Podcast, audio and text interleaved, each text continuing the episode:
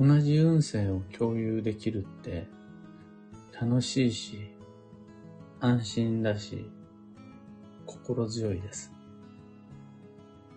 おはようございます。有限会社認識学西俊久です。発行から20年、累計8万部の運をデザインする手帳、有機暦を群馬県富岡市にて制作しています。最新版である有機暦2024は現在販売中。購入方法は、この配信の放送内容欄のリンク先にてご確認ください。で、このラジオ聞く暦では、毎朝10分の暦レッスンをお届けしています。今朝は、運勢を共有することの効果というテーマでお話を。弊社は毎年、有機暦という手帳、カレンダーを発行しています。有機暦とは、運をデザインする手帳だから、その中に書かれたすべての情報は、運をデザインするときのヒントです。いつにしようかとか、どんなことしようかって考えたときに、例えば吉日を利用したり、吉方位を利用したりする。そのデザ未来をデザインする時のヒントとして情報を活かしてもらえたらいいなと思って、毎年毎年有機暦を作っています。で、この有機暦っていうのは基本的にプライベート、プライバシーを管理するためのスケジュール帳です。みんなに開いて見せて回るものじゃなくて、本当に自分、自分という個の存在にとっての小さなカレンダーが有機暦です。それに対して、これ毎年言ってるんですが、西企画では毎年毎年全然売れないんだけど、壁掛けカレンダーっていうのを作ってます。1月から翌年1月までの13ヶ月カレンダーで、遠くからでも見やすいように、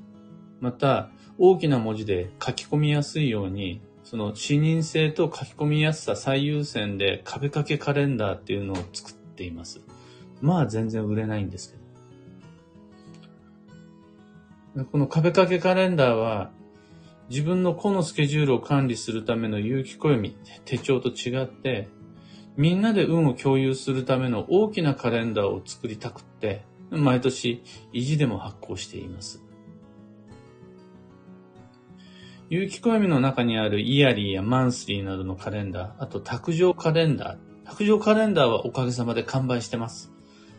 削除カレンダーも作ってるんです。それは、基本的には私がスケジュールを確認したり、私の運を書き込んだりするための小さなカレンダーです。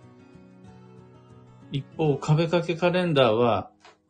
物も大きいんですが、遠くからでも見れるように、そのみんなで運を共有することができるようにっていう大きいカレンダーなんですね。オフィシャルという意味で大きい。個の小さなプライバシプライバシー、プライベートじゃなくて、みんなで共有する、みんなの運勢という意味での大きいカレンダーです。これ、職場、住居の共有スペースに貼り付けておいて、かけておいてもらえると、みんなで一緒に同じ運勢を共有することができるようになる。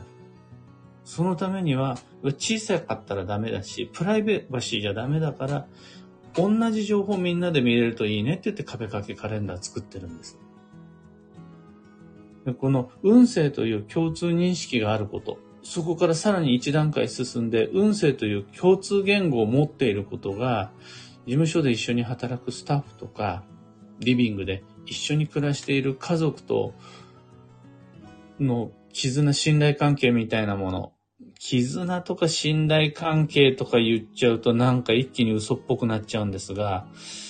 なんかね、ノリがね、同じになるんですよね。そうやって同じ運をシェアし合えていて、ああ、今お彼岸だねとか、もうお彼岸終わったよね。暑さ寒さも彼岸までって言うよねとか。あれ、ああと2日経ったら満月だね。中秋の名月だね。お月見どうする？みたいな。そういう、同じ認識？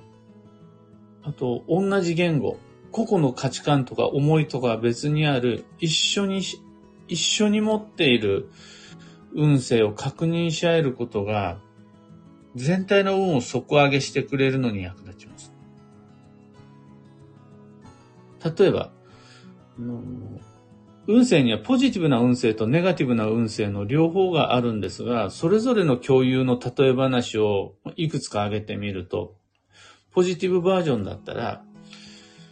まあ、1年12ヶ月の中には1回か2回、基地方位強化月間っていうのがあるんですよ。方位の効能が強まるし、全員基地方位が必ずあるっていうような月、しかも複数あるみたいな。そうするとその1ヶ月の中で、お、基地方位行った？みたいな。どうする？そういう会話がなされるのが素敵。いや、ちょっとわかりにくいかな。じゃあ、あの、祝日はどうですか？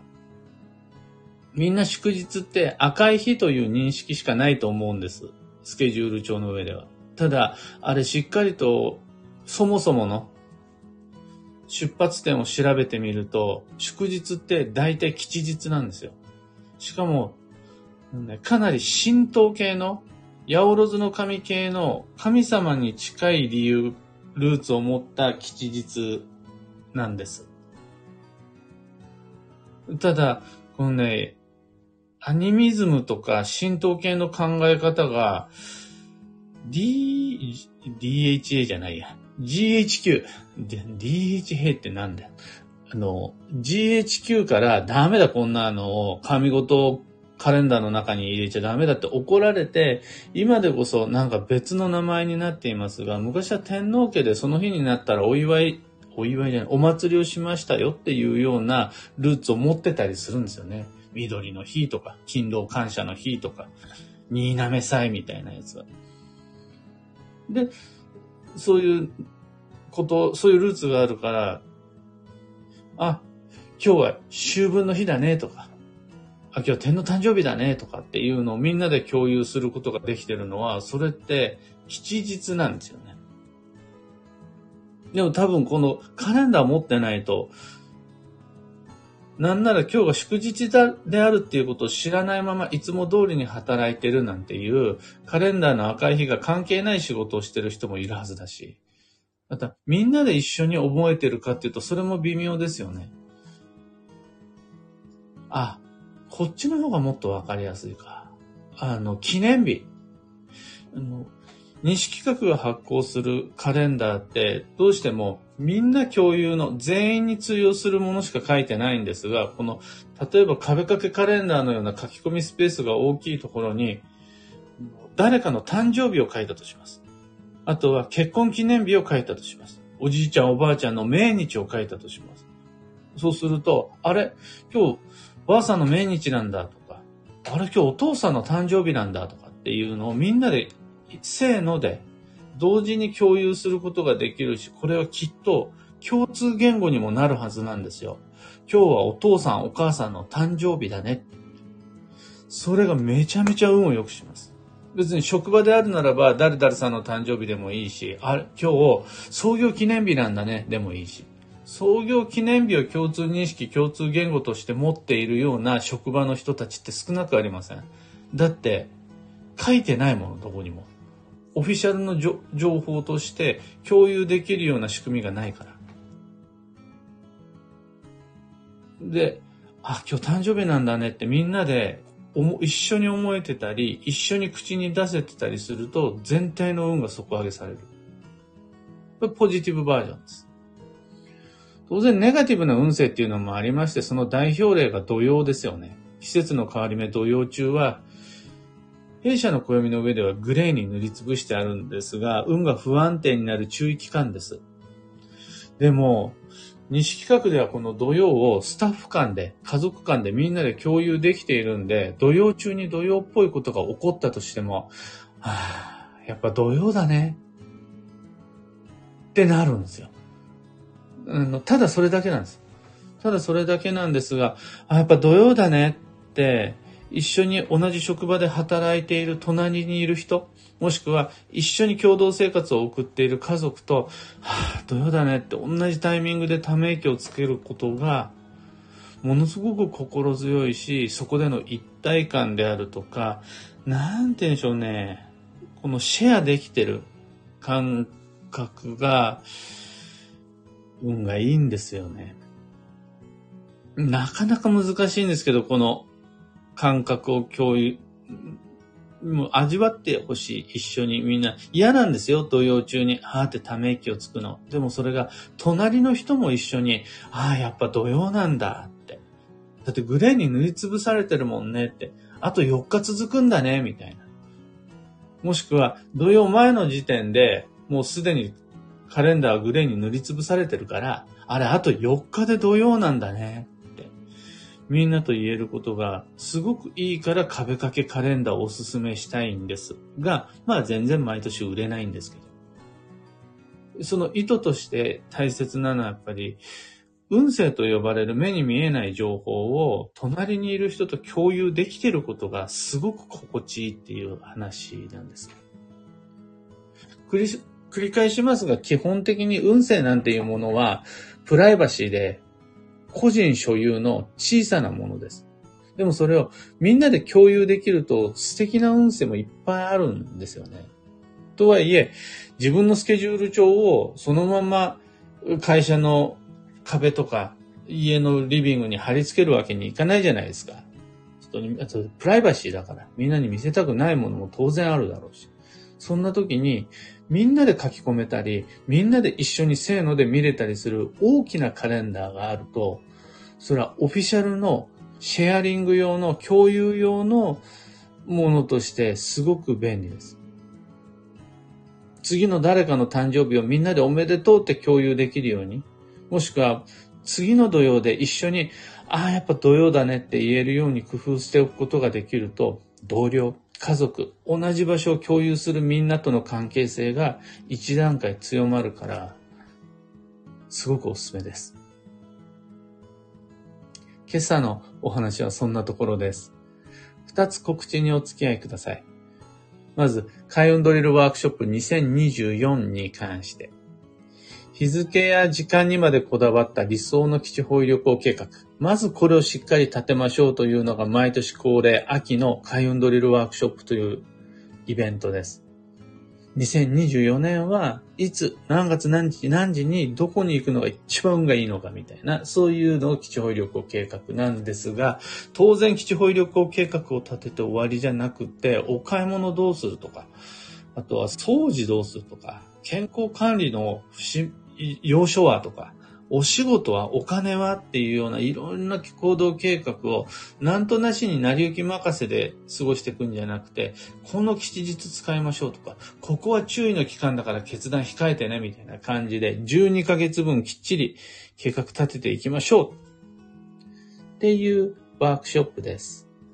こちら、受講には Facebook グループ利用するので、Facebook アカウントと Facebook グループへの申請が必要になります。さらに、いろんな街での暦のお話会に関してもお知らせをさせてください。2023年10月9日、月曜日、スポーツの日に、岡山県岡山市でお話会やります。僕にとっては初めての岡山上陸なんですが、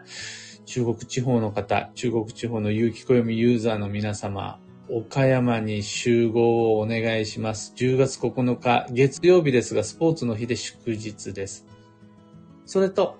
2023年11月9日、ちょうど1ヶ月後の11月9日木曜日には門前仲町にてお話会やります。門前仲町の素敵カフェ集合です。開運ドリルもお話し会も詳細とか、そのお申し込み方法に関しては放送内容欄ご確認ください。リンクを貼り付けてあるので、その先に飛んでいただけると細かいお話がわかります。さて、今日という一日は、2023年9月28日木曜日、繁忙の9月残り12日となりました。12日ってまだ3分の1あるから、まだまだ運は動かせますね。また、まだまだ運は動いてきそうです。そこで仮に土曜っぽいことが起こったとしても、故障とか、抜け漏れとかミスとか忘れとか喧嘩があったとしても、それ土曜じゃなくて繁忙です。忙しくせざるを得なくなる理由が頻発してるっていうことです。そこで運は動かせるので、その時運は動いているので、ああって思わないで乗り越えていきましょう。今日の幸運のレシピは酒粕。これは酒粕に限らず、リサイクル食品が基地です。リサイクル食品は酒粕以外におからは豆腐のリサイクル食品ですね。あとはココアはチョコレートのリサイクル食品です。ある一つの食材が出来上がる過程で出る、昔は廃棄してたかもしれないけれど、実際そこにはすごい大きな価値があって、例えば栄養素とかがあって、いいですよっていうのがリサイクル食品。酒粕、おから、ココアなど、周りで見つけたら上手に取り入れて吉です。最後に今日のキーワードは、意志。価値観を確認する。その心は、他人の要望や気持ちを想像でなんとなしにこうであるに違いないって決めつけちゃうと、大体、まあ、十中八九は間違えます。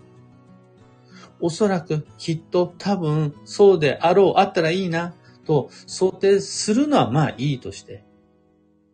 実際にそうなのか、それを判断材料にするかどうかは、決定しちゃう前に本人に確認しちゃうのがわかりやすいです。実際のところどうなの？本人が分かってるんで、本人に確認してきちです。以上、迷った時の目安としてご参考までに。それでは、今日もできることをできるだけ、西企画西俊久でした。いってらっしゃい。ミカさん、おはようございます。クーさん、おはようございます。石川さゆりさん、おはようございます。花さん、おはようございます。かよさん、おはようございます。小川ともみさん、おはようございます。ハープさん、おはようございます。今日は、昨日とは一転し、曇りマークがずらーっと並ぶみんなの街ですね。僕の町、群馬県富岡市も真っ白白です。雨はまだ今降ってないようなんですが、今日は曇り空。また、過ごしやすい朝です。タカさん、マーチさん、ビートさん、ともみさん、あかねさん、ゆうさん、バンドさん、ひでみんさん、おはようございます。いつもありがとうございます。今日、聞いてくれる人が多いライブ配信でこんなに多くの人が聞いてくれるとは、ありがとうございます。キュアナさん、エヌシャンティさん、アルココさん、ココさん、キミコさん、カンポー花子さん、ビートさん、おはようございます。ありがとうございます。壁掛けカレンダーがあると、お彼岸や土曜がわかりやすくてありがたいです。土曜まであと何日とか確認しやすいです。とのこと。ありがとうございます。そうなんですよね。5メートル先からでも土曜がいつかわかりやすいようにっていうのをコンセプトに作ったのが壁掛けカレンダーなんです。まあ、本当に全然売れないんですけど。壁掛けカレンダーは本年度は200部作りました。で、まずそれは先行予約限定セットのオプションとして販売して、今は、の60部残ってるんですが、この60部がまあ、全然売れないですね。一方で、卓上カレンダーの方は1300とか1400部作ったのかな。こちらはおかげさまで毎年毎年人気なのでもうすでに完売済みです。やっぱりみんな近いところでリビングであるとか、職場でも自分のデスク、自分の近くに置く、プライバシーとして使ってもらってるみたいなんですよね。そういうのは、やっぱりいっぱい量も出る。ただ、やっぱりね、こだわりたいのが、個々がそれぞれに自分の運を把握してるとは別に、みんなでせーので誰かの誕生日とか、せーので何かのイベントを共有している。そしてそれを共通言語として持っていることが、どんだけチームの、そのスタッフの家族の絆を強めるかっていう。なんてなしの会話でいいんですよね。あれ、今日満月なんだ。で、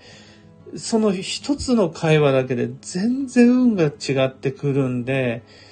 試してほしいんです。だから、もはやもう売れようが売れなかろうが関係なく今年も来年も壁掛けカレンダーは作ろうと思うんです。で、でも別に弊社の壁掛けカレンダーじゃなかったとしても、運を共有すること、そして一緒に口に出すことはできるはずなので、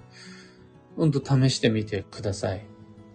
銀行からもらう壁掛けカレンダーに結婚記念日を書き、でっかく書き記して、リビングに貼り付けておくだけでも全然 OK です。グルーブさん、おはようございます。キーボードさん、おはようございます。マイクさん、おはようございます。マミーさん、卓上カレンダーは完売なのですね。昨日お客様から買いたいんだけど、どこ見てもないんです、とのこと、残念がっていましたが、壁掛け良いかもよと、今日のラジオを教えてあげたいと思います。ありがとうございます。卓上カレンダー、来年はもうちょっといっぱい作れるといいなと思っています。実際お問い合わせが多いので。先行予約していただければ全ての人に行き届くんですが、そうじゃない人にとってはもう、ないんだになっちゃいますよね。そこもうちょっと来年度は改善したいと思いますが、おすすめしたいのは卓上じゃなくてやっぱ壁掛け。理由は一つで、みんなで共有できる。そのために毎年作ってます。在庫常に残るんですがっていう感じです。メグさん、おはようございます。壁掛けカレンダー、めちゃくちゃ使いやすいです。とのことありがとうございます。娘たちがカレンダーの前で立ち止まっていつも予定の確認をしています。知らなかった、聞いてなかったというトラブルをほとんど起こさずに済んでいます。年度末ギリギリじゃなくて来年のことが早めに見通せる時期に手元に来ると、それが毎年同じ時期に繰り返せること自体が心地よく本当に本当にありがたいです。そのこと。ありがとうございます。で、やっぱ繰り返しになるんですが、壁掛けカレンダーってただ日付を見る。ただ自分にとっての曜日を確認するじゃなくて、そのコンセプトは、その空間を共に過ごす人と共通認識を持つ。共通言語を持つっていうことなんですよね。そこを意識して足りない情報、家族みんなの情報を書き込んでもらったり、スタッフみんなで一緒に口にしたいことを、例えばマーカーしてもらったり、ポストイット、ポストイットは商品名か、付箋か何かで目立たせてもらったりすると、あ、今日ってあれだよねとか、あれ今月ってそうなんだ、みたいに、